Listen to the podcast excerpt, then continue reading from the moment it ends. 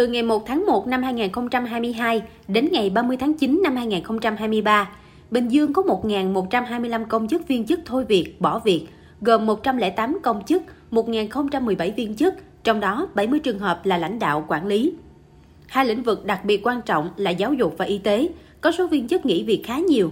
Cụ thể, giáo dục có 675 người, y tế 270 người.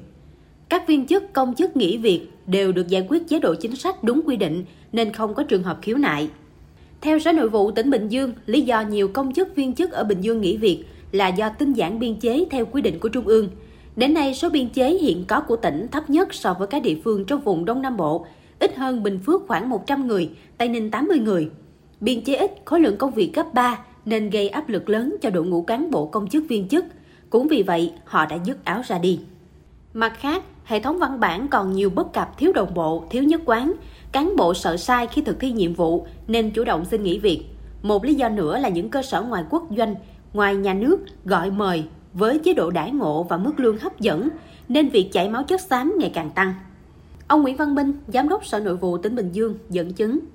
Ở đây với thành phố Hồ Chí Minh chúng ta là giáp ranh nhau, nhưng mà thành phố Hồ Chí Minh thì áp dụng được chính sách đặc thù theo cái nghị quyết 27 của Trung ương là người ta là áp dụng được là nhân được 1,7 lần. Còn Bình Dương thì không có chính sách đặc thù đó nên là lương vẫn bình thường như là lương các cái tỉnh khác. Do đó dẫn đến là mức lương rất là thấp. Mức lương mấy em mà thi ờ, công chức vừa vô thì có 4 triệu mấy. Thì ờ, thử hỏi cho nếu mà có gia đình, có vợ, có con, hai người là công chức, một tháng 10 triệu thì làm sao có thể nuôi con được.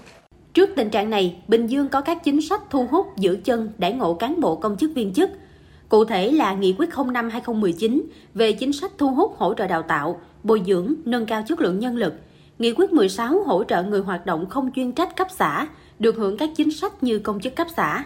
Nghị quyết 16 còn hỗ trợ cho những chức danh hoạt động không chuyên trách ở ấp khu phố, cao gấp đôi mức của Trung ương, đồng thời có chế độ cho một số chức danh như phó bí thư chi bộ ấp, phó trưởng ấp, phó mặt trận ấp, các chi hội trưởng các đoàn thể ấp. Bình Dương còn trải thảm đỏ mời gọi nhân tài về công tác qua chính sách hỗ trợ như giáo sư 700 triệu đồng một người, phó giáo sư 650 triệu đồng, thạc sĩ 500 triệu đồng, bác sĩ hơn 400 triệu đồng và còn hỗ trợ thêm tiền thuê nhà hàng tháng bằng 0,7 lần mức lương cơ sở, hỗ trợ tiền xăng. Riêng bác sĩ còn được hỗ trợ tăng thêm 3 đến 3,5 lần mức lương cơ bản. Bình Dương cũng thực hiện thi tuyển công chức hai lần một năm bổ sung vào những nơi đang thiếu, tổ chức thi tuyển chức danh lãnh đạo quản lý để đảm bảo tính công bằng trong tuyển dụng. Mặc dù đã có những chính sách thu hút, hỗ trợ và giữ chân, nhưng tỉnh Bình Dương vẫn rất lo lắng trước làn sóng cán bộ công chức viên chức nghỉ việc. Do đó, Bình Dương kiến nghị Trung ương cho tỉnh cơ chế đặc thù như thành phố Hồ Chí Minh để có cơ hội tăng lương cho cán bộ, để giảm áp lực công việc cho cán bộ, tỉnh đề nghị tăng thêm khoảng 500 biên chế công chức. Ông Nguyễn Lộc Hà, Phó Chủ tịch Ủy ban Nhân dân tỉnh Bình Dương cho biết. Bình Dương nó cũng có đặc thù riêng là cái tỉnh mà phải nói là tạm gọi là phát triển nóng tình hình biên chế rồi thì cũng gặp rất là nhiều khó khăn anh em làm việc rất là vất vả trên nên từng kiểm tra thì bộ sẽ có cái hướng để tháo gỡ vướng mắt cho địa phương cũng có những chế độ chính sách nó phù hợp cho từng địa phương này. Bà Võ Thị Tuyết Thu, Phó Chánh Thanh tra Bộ Nội vụ, trưởng đoàn kiểm tra cho rằng, thời gian qua cũng như các tỉnh thành khác, Bình Dương có nhiều cán bộ công chức viên chức từ khu vực công chuyển sang tư.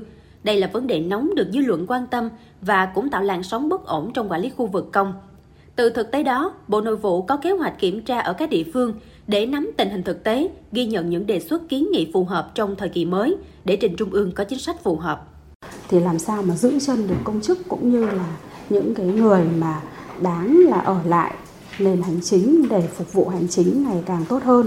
Còn cái số lượng những người công chức, viên chức còn yếu kém năng lực thì chúng ta cũng có thể thanh lọc thì từ đó, các cái à, nền à, hành chính cũng như cái quản lý à, hành chính công trong Bình Dương nói riêng cũng như là trong cả nước nói chung thì nó sẽ đảm bảo ổn định trật tự và nó cũng mang lại cái lợi thế cho khu vực công nhiều hơn.